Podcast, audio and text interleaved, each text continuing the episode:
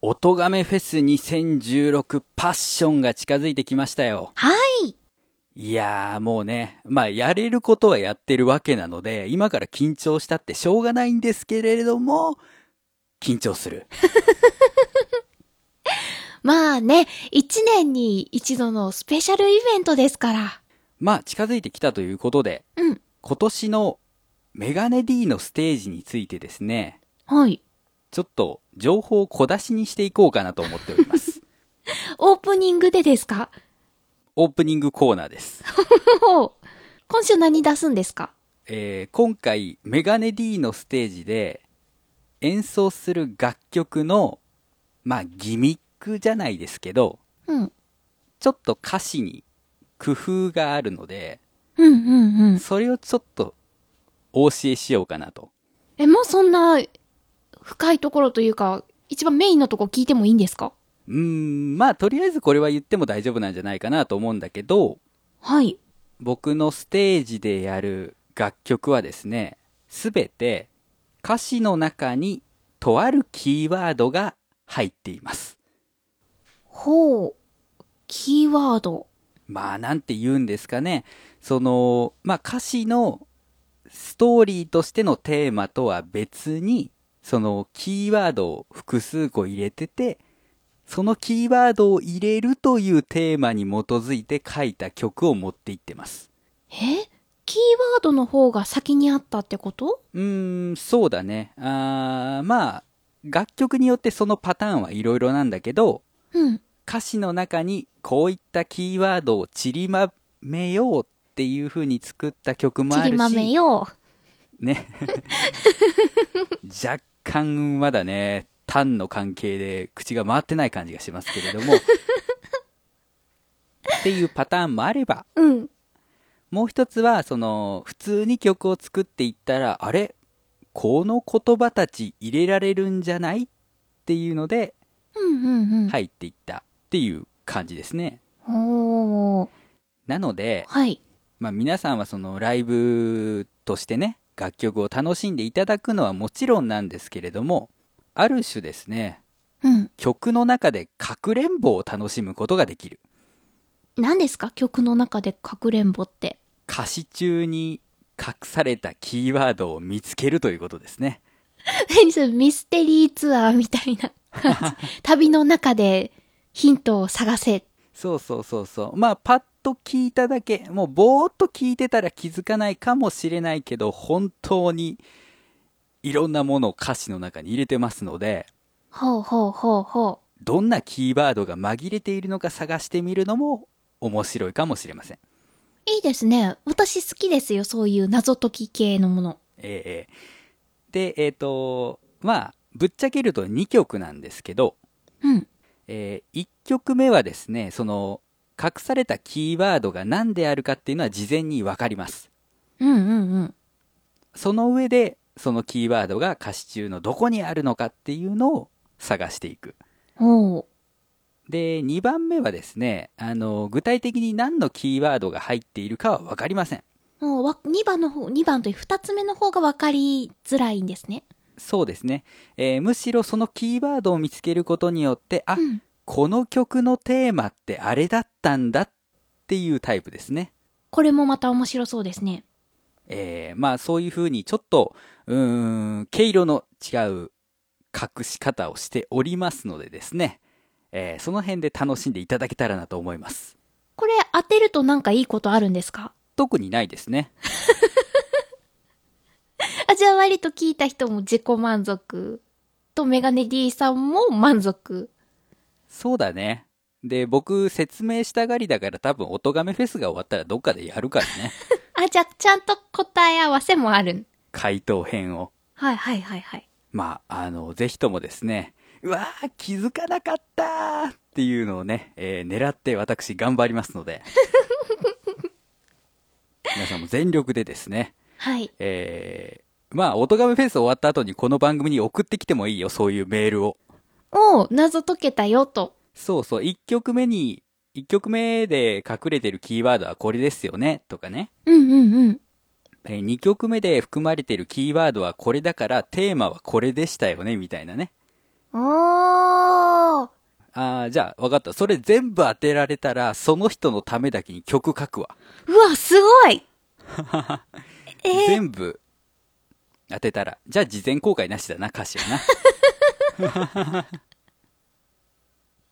本当ですか本当うにん一曲書いてくれるんですか、おう書きます。言いましたね。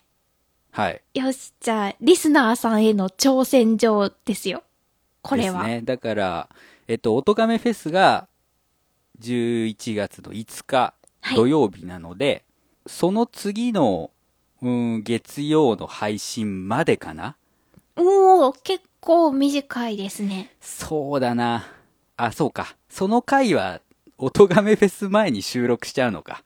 あ、 そっか、そっか。一周ずれますから。そうだね。じゃあ、うんうんじゃあ次の週にしよう。うんうんうんうん。次の週の、えー、バガラジえーの収録が、まあ、金曜日まではい。ですね。おとがめフェスが終わった次の金曜日までに送っていただいて、うん。全部正答ができたら、あのー書きます、曲 を。どんなリクエストでもいいのうんうん、もう、あのー好きなテーマで書かせていただきますので。うわー、これはぜひ。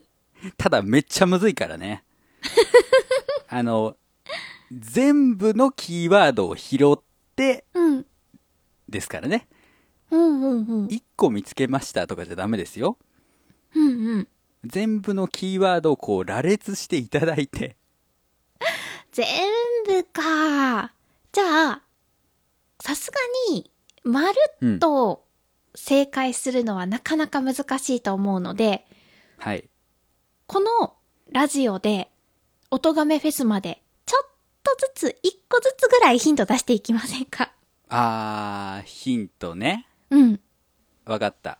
特に難しいのは1曲目だと思うので、はい。それはちょっとどうやってやっていったかはうん、話そう。うん。おー。これもう毎週聞き逃せなくなりましたね。そうですね。はい。えーこんな感じでオープニングは、ボトガメフェスまでの間ですね、僕のステージの情報を出していってですね、はい。少しでもオトガメフェスを聞いていただける人が増えるようにうん、うん。やっていこうと思っております。まだ公開してないけど結構でかい情報とかもありますので、おぜひとも楽しみにしていてください。はい。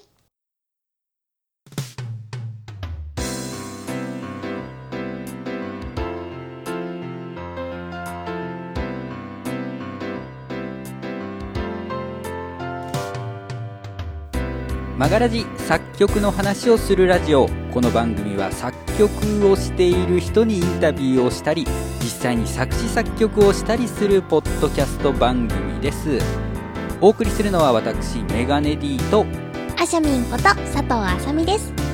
よろしくお願いいたしますよろしくお願いします。さあ、えーまあ、前回まででですねはい。アシャミンが歌詞を書きメロディーをまあ大体つけうんうん。全部つけたわけじゃないですけどねはい。で、その部分のコード判定と、まあ、イントロまで作ってうんうん。きてくれて、で、それをこう僕がいただいて、うん。えーメロディーの音取り用の音源を作って、うんうん。で、コードを付け替えてリハーモナイズしてというね、はい。それを今回流すわけなんですが、はい。残念なお知らせが、ん間に合いませんでした。ええええええなんと。なんかね、はい。お、ここから言い訳タイム。言い訳タイム。あのーまあ、メロディーを取っていかなきゃいけないわけじゃないですか。うんうん。で、僕、アパートなんで、うんうん。夜間って音出せないんですよ。あね。で、まあ、そりゃパソコンで、アシャミンからもらった音源を聞きながら、ー。うん。もう一つの耳に別のイヤホンを挿して、ふふふ iPhone で音取りみたいなことはできたかもしれないんですけれども、うん。まあちょっと小忙しい一週間だったの で、あるあでる、きそうませんいうでした種。いやいやいやいや。あー、ゆっくり、ゆっくりね。そうね。一歩ずつ行く番組ですから。ええすみません。いやいや。でも、この収録があったということは、 うん。ここからの内容、どうするんですか今回はですね、まあ、リハーモナイズしていくと言ってもですね、うんうん。まあ、僕がこうやってやってみました、こんなコード使いましたよって言っても、うん。アシャミンとか、うん。まあ、聞いているリスナーさんが、え、そのコードって何ってなることって絶対あると思うんですよ。うんうんうんうんうん。で、アシャミンは鍵盤を演奏できるということで、おお。ある程度コードの知識がありますよね。いや。いや、でも、あれですよ。メジャーコード、マイナーコードの説明、ちゃんとしてないですからね。あこの番組、実はね。ー。そうだっけうん。あの、こういう和音を使いますよっていうので、ジジングル編はやったので、うん。具体的にメジャーコードとかマイナーコードの構成音がどうなってるんですかって話は一回もしてないんですよ。ああ、まあ、そんな小難しい話したかなしたとして覚えてれるかなということで、今回はですね、うん。コードの種類をうん。一覧で見ていきたいと思います。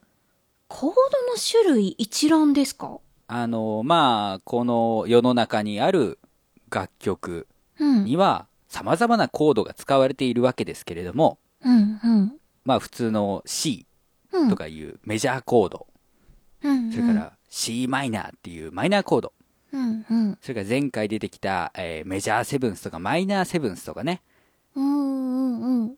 アシャミンが大好きなハーフディミニッシュ、ディミニッ シュ。えーはいそんなコードだけではないんですね。おー、もっともっとある。もっともっとある。で、まあ、そういうコードの成り立ちを知っておくと、うん。例えば G7 スは抑えられるんだけど F7 スは抑えられないみたいなことを避けることができるんですねうーん。一個一個覚えなくって済むってことそうそうそうそうあの結局コードっていうのは具体的な音とうん。その音を基準にしてどういった音の組み合わせですかっていう表現方法なのではいはいはい。 G7 スを丸覚えするというよりはうん。セブンスコードはこういうコードだよねっていうのを覚えた方が今後につながってくる。うーん。今はまだよくわかんないけど、とりあえずやってみたいと思います。まあ今回はね、その、ちゃんと覚えるというよりは、ああ、こんなコードがあって、こんな響き方をするんだなぐらいをね、はい。面白がってくれればいいです。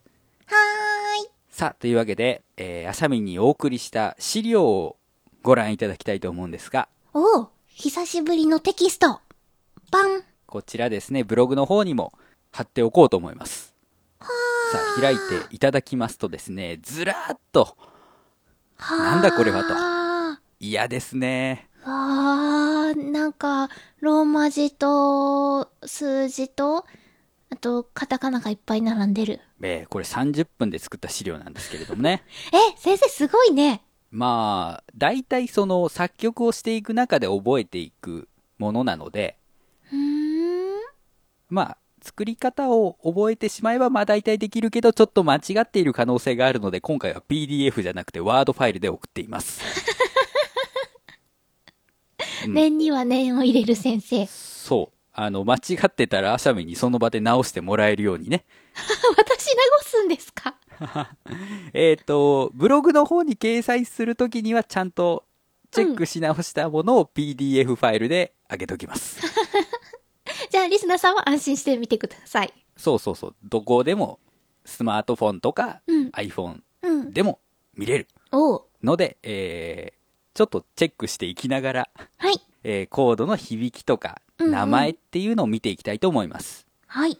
で、そもそもコードっていうのは何かうん。以前ですね、コードって何ぞやっていう質問が来てましたけど、うんうん。まあ、要は和音なんですよね。うんうん。単音に対する和音なので、2つ以上の音が同時になっている、その組み合わせのことをコードと言います。おー。二つでもいいんだ。うそうですね、ちょっと今回も出てくると思いますけれども、例えば、ドとソっていうのはよく使われるパターンですね。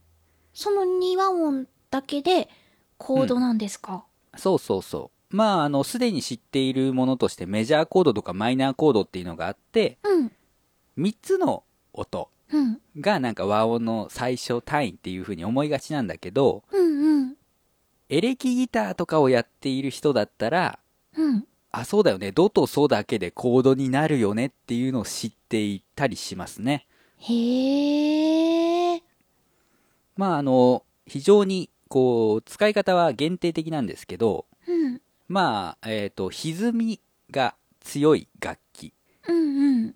エレキギターってこう、まあ、オーバードライブとかディストーションって呼ばれるようなもので、なんか、ジャーンっていうエフェクトをかけるじゃないですか。あーなんか、じわーんっていうのはわかります。そうそう。ポロローンじゃなくて、ジャーンっていうやうつね。ん、うん、重たいじゃーんってそういう。そうそうそう。ああいうのをかけるとですね、あの、音の組み合わせによって、うん濁ってしまうんですね。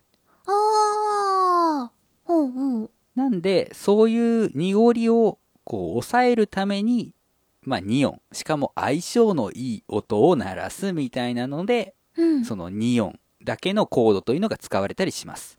へえ。まあ、特にパワーコードなんていう風に呼ばれるんですけど、うーん。うん。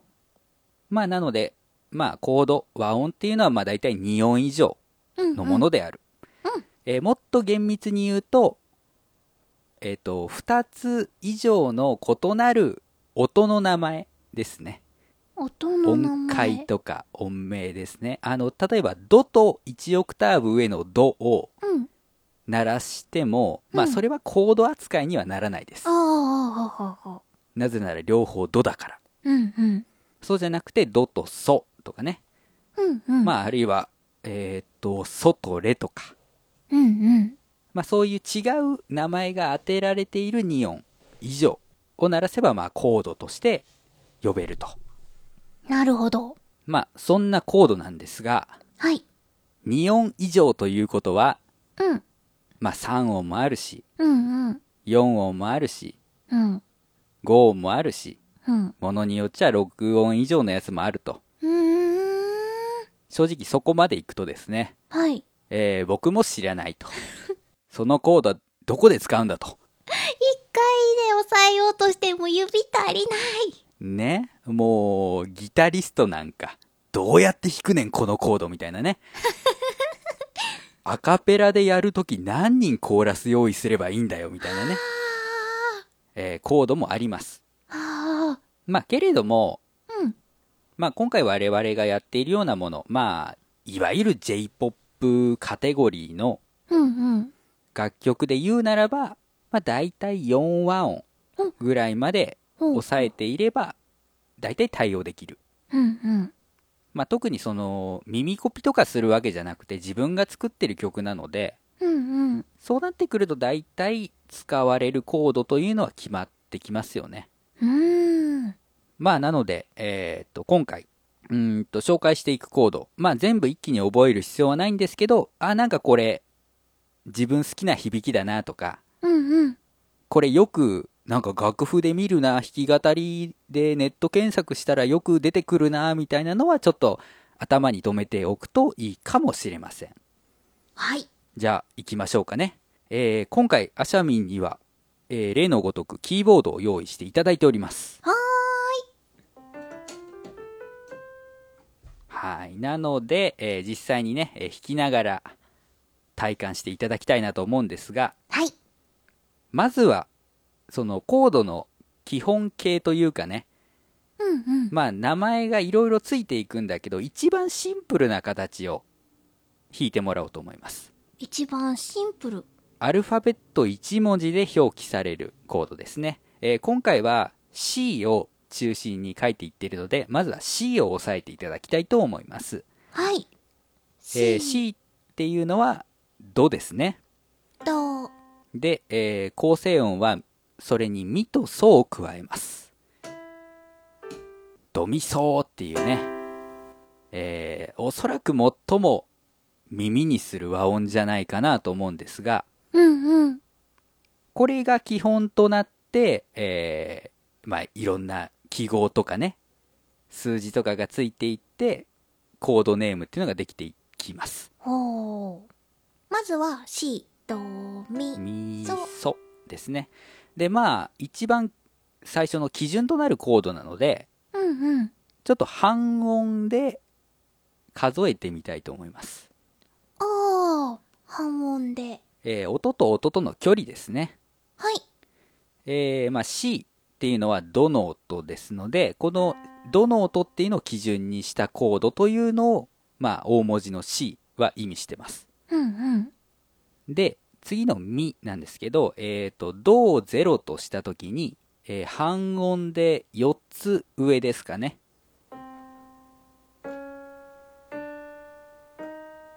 はい。四つ上。で、ソは、えっ、と、ドから数えると半音7個上。うんうん。一、二、三、四、五、六、七。はい。まあ、つまり、047がメジャーコードなんですね。おー。ゼロ、四、七。これが、まあ、うーんと、0っていうのが、その、大文字のアルファベットで表された音うんうん。が入りまして、そこから半音4つ上と半音7個上のこう、えー音を加えたのが、まあ、メジャーコード。はい。なので、例えば、大文字の A が書かれていたら、ラがうん。ゼロのところに来まして、その半音4つ上のドシャープ、ドシャープ。うん、で7個上のミ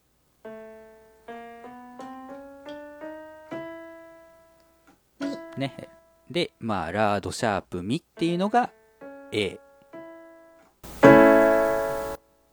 ことれいうがコードですね、 A のコード。うん、こういう音声番組だと C メジャーとか A メジャーっていう風に言うんですけど表記的にはアルファベット1文字ですね、うんうん。で一応復習なんですけど、えっとドレミファソラシドっていうのはアルファベットで言うと CDEFGABC です、はい。えっとちょうどねあの日本語の「いろはにほへと」と同じように2個ずれてるんですよねうんうんうん。スタートが、まあ、なんですけれども、まあ、対応がありましてあとドシャープなんかもそのまま C シャープ C シャーとプ。かね、うん、それから A フラットはラのフラットみたいな風にですねそのシャープフラットは全く同じ付き方をしますのでうんうん。そのまずはアルファベットの大文字を見て基準となる音を探すというのが大切ですねはい。でこの基準となる音をルート音と言いますルート音。あの根っこですね、おー。まあ、そのコードの根っことなって支える音うんうん。というわけですね僕あの前回までの回でベース音っていう風に言ってしまうことがあったんですがおー。ベース音はちょっとまた別のあのところで出てくるのでまあ一応ルート音ルート音。と言っておきたいと思いますはい。じゃあですねその C メジャードミソという和音からですねいろんな和音を作っていきたいと思いますこっからいろいろ動くんですね。次の項目3度の音の変化というところに行きたいと思いますはい。なんのこっちゃ3回、3回音が変わるんですかああ、違うんですね。この、ドっていうのはですね、えーっと、まあ、ルート音にしましょうか。ルート音からの距離を表しています。おー。例えば、えーまあ、ドミソっていう C メジャーのコードが、まあ、含まれる音階といえばドレミファソラシドだと思いますけれども、うんうん。ドの音を1度としてうん。数字を割り当てていきます。 1、すると、レが2 2ですね。で、3が2 3。、で、ファが4、 4、ソが5、 5、ラが6、シが7。で、まあ、上のドが、まあ、言うなれば8。おー。で、この数字は実は、えっ、と、9、10、11、12、13まではいきます。えー。 1オクターブ上のやつね。うん。うん。つまり、3度っていうのは、ドミソのミの音を変化させてうん。いきますっていう話なのね。ほうほうほうほうほうほう。で、よくわかんないわって思う人はですね、えー、三和音でうん。下の音と上の音にサンドされてる音あって覚えるとわかりやすい。シャレが出ました。ね こういう親父ギャグもメガネ D のいいところ。いいところと言い切りますか。とにかくそのサンドというのを変化させていきます。はい。で、ここで、えっ、と、一応注意しておかなければいけないのが、うん。ドレミファソラシドにこう数字を振っていきましたけど、うんうん。じゃあ、黒鍵の音うん。は数字何なのと。うんうんうん。なんか、1.5とかつくのとかね、うんうん。思われるかもしれませんけれども、その黒鍵、いわゆるシャープとかフラットがつく音に関しては、だいたいその、シャープとかフラットをつけている音の名前と同じ。うんちょっと表現が難しかったですね。えっ、と、じゃあ、例えばミフラット。ミフラット。ミフラットは、ミと同じく3度です。これと、これは一緒同じう3ん、度。あの、数え方としては一緒ですね。うーん。で、例えば、ソシャープなんかも、うん。ソと同じ5です。え、これ、ラーと、ソーと、同じうん、間しか空いてないよ。そうそうそう。それ疑問に思うでしょうん。疑問に思うところなんだけど、まあ、コードだと3度と5度っていうのがものすごい重要になってくる音なので、うん。まあ、あんまり、その、ラフラットっていうのはちょっと、あんまり出てこないね。C のコードで言っていくと。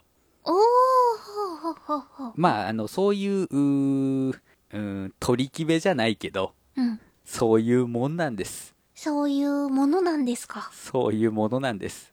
これやっていくとものすごい硬い話になるけど、聞きたいかいえー、今はいいです。はい。 まあ、とにかく覚えておくのは、まあ、3度の音っていうのが、まあ、コードを3和音で言うと真ん中の音。うんうん。で、とりあえずこれを変化させることによって、C というメジャーコードがいろんなコードに変わっていきます。おー。まずは、アシャミンも知っているであろう、マイナーコードですね。うんうんうん。えー今回 C から派生していくので C マイナーはい。と言います。えっ、と、表記はですね、小文字の M が使われることが多い。おー、メジャーは大文字の M で、マイナーの場合はちっちゃい M。あーっとね、うーん、大文字の M はちょっと違う意味を持つので、え、違うんですかうん、あの、読み方はそうなんだけど、うん。あの、そういう風な覚え方はしない方がいいかな。うーん。メジャーコード C の時は大文う字 C だけです。 C だけ。うん M はつかない。省略してるわけじゃなくってつかない。そうだね。まあ、ややこしいんですけど、後々出てくるので、あ、うんこれはややこしいなっていうのが出てくるので、うんうん。まあ、とにかくつけない。つけない。メジャーコードはね。はーい。で、マイナー。まあ、表記いろいろありまして、はい。あの、英単語の綴りとかもあります。あ、マイナーってそのままですそかうそうそうそう。そういうのもあるんですけど、まあ、一番多いのは小文字の M。うんうん。で、マイナーコードの作り方は簡単です。うん。 3度の音を半音下げます。おー。つまり、ドミソのミをフラットさせます。フラット、ド、ミ、ソのミを、フラット。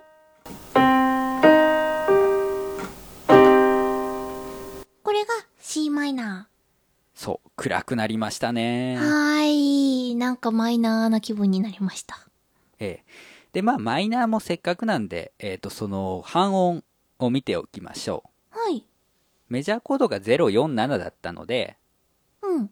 真ん中の音が半音下がっただけですから、037ですね。うんうんうん。で、これは余談ですけど、はい。 3つの音のうち、うん。 1番目の音と2番目の音の方が、広いとうん。メジャーっぽいって感じで、うん。 2音目と3音目の方が広いとマイナーっぽく感じるうーん。というのがあります。へえ。なんで、あの、メジャーコードなんだけど、なんかこれマイナーっぽく聞こえるんだよなっていう時は、うん。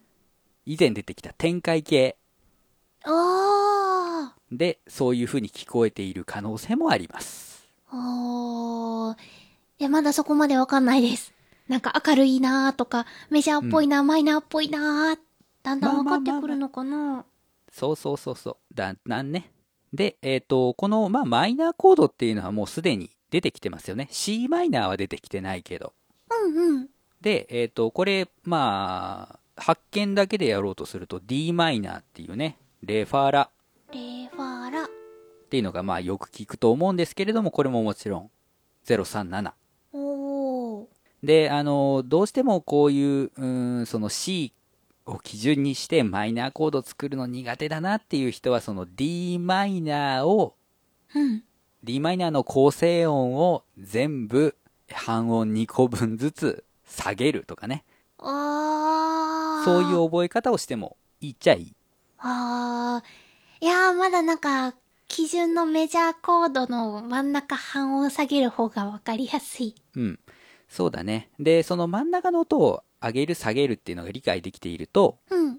例えばあの、a マイナーから a メジャーのコードを作るとか、うんうん。ね、えっ、と、F メジャーから F マイナーのコードを作るなんていうのが簡単にできるので、うんうん。まあそのあたりという意味で一応3度の変化のカテゴリーにマイナーコードを入れてます。はい。さあ、この2つはまあ今までも出てきたので、うん。次からですね、初めて見るコード。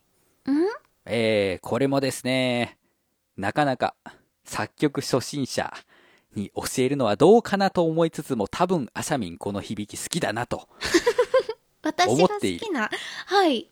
というか僕はギター弾いててこのコードが大好きであると。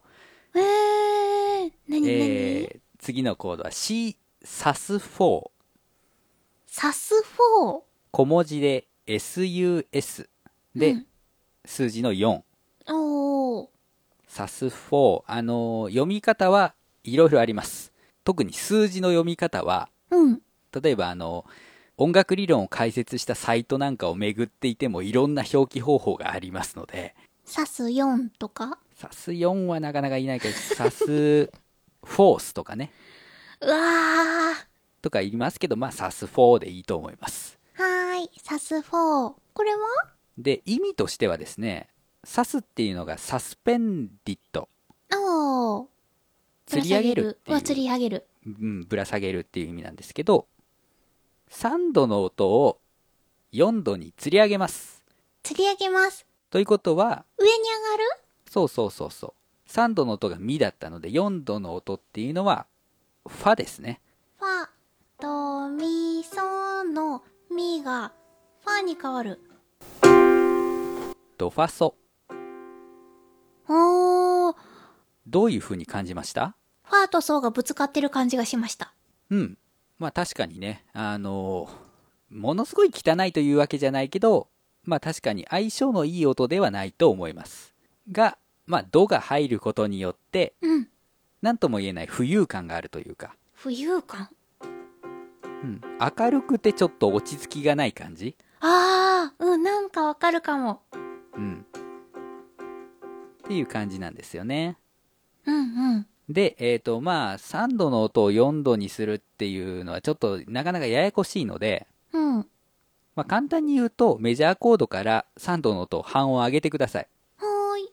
なんで、じゃあ、F っていうコードを抑えられますかえーと、F は、ファから始まるでしょそうそうそうそう。ファ、ラ、ド。 F も、発見だけで抑えることができるコードです。では、F サス4というコードはどうなるでしょうかえーと、半音上げるのかな半音上げます。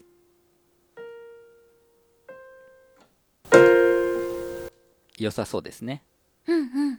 えーこれがですね、えー F サス4。へー。まあね、なんか成り立ち考えるとちょっとめんどくさいんですけど、まあ半音動かすだけですから。うんうん。で、一応こいつにはね、機能があります。どんな機能ですかえっ、と、落ち着きがないっていう表現を僕しましたけれども、うん。この子は C に進みたがります。シーサス4君は。ほう。つまり安定感を求めるんですね。あー、黄色や赤いのから緑に戻りたくなる気持ち。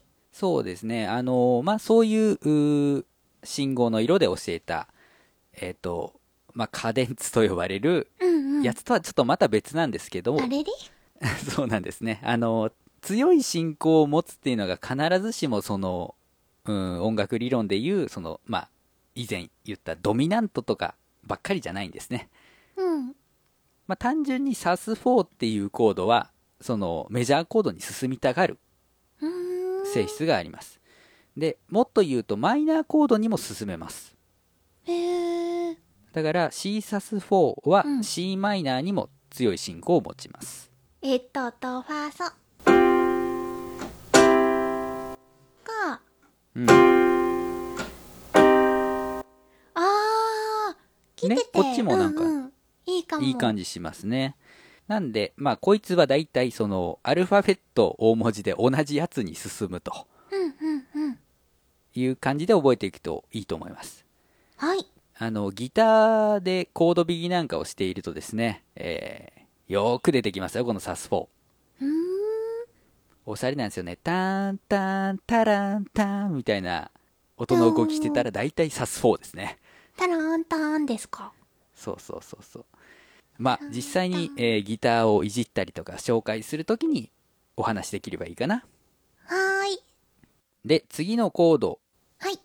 いきますが、次のコードは、俗称ですね。あのー音楽理論的には正しいコードではありません。うん。が、ここ最近はよく使われるのでお教えしたいと思います。はい。 C サス2。 C サス2。4が2になったのうん。まあ、考え方は一緒です。3度をサス4だと4度にしたわけですけど、今度は3度を2度にしてやろう。うん。えなので。じゃあドミソのミが1個下がって。あー、割と好き。ドレソですね。まあ、これもまあ、ドとレっていうのがぶつかっているっちゃぶつかっているんですが、うん。まあ、なかなか綺麗な響きですよね。うんうん。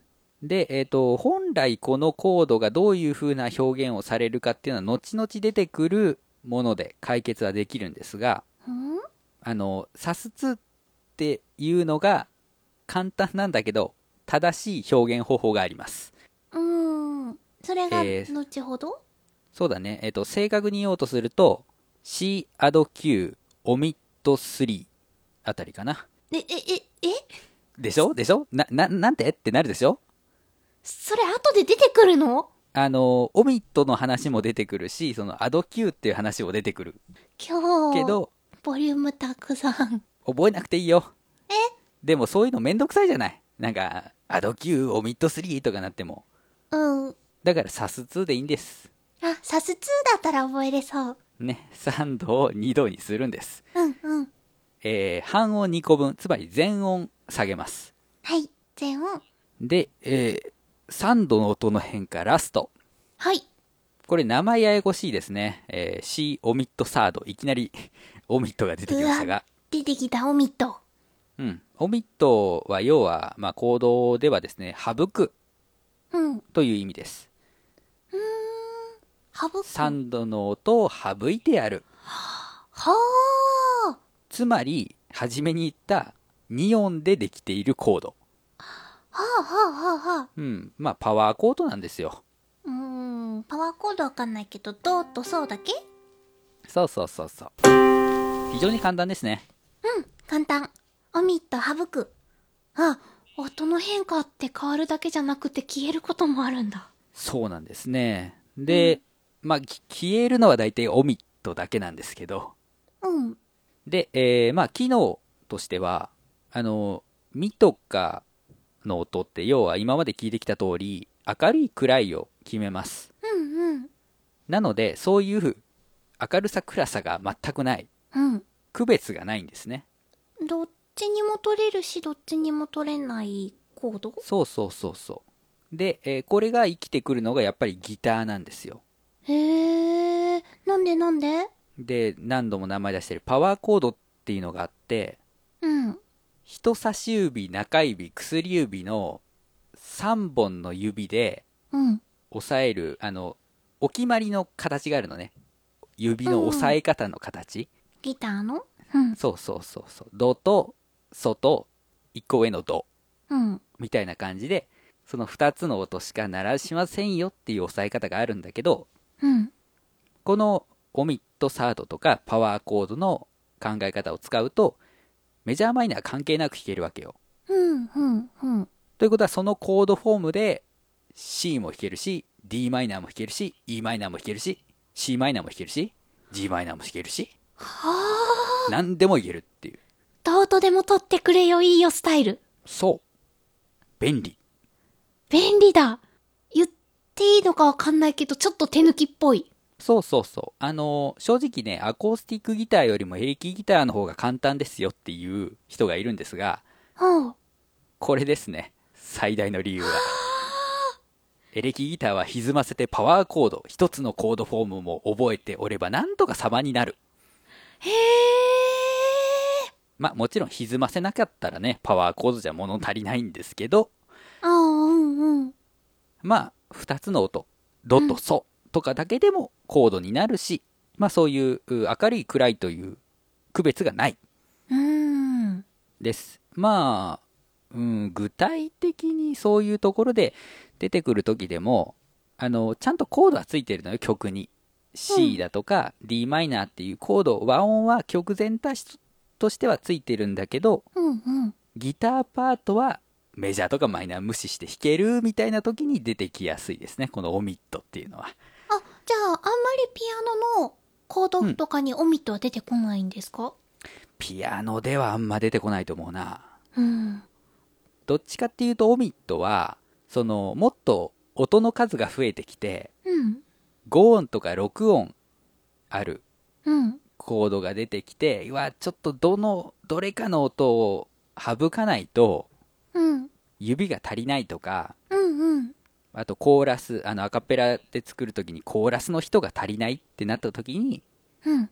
まあこの音は省いてもいいかなっていう時にこのオミットっていうのが出てくるはあ。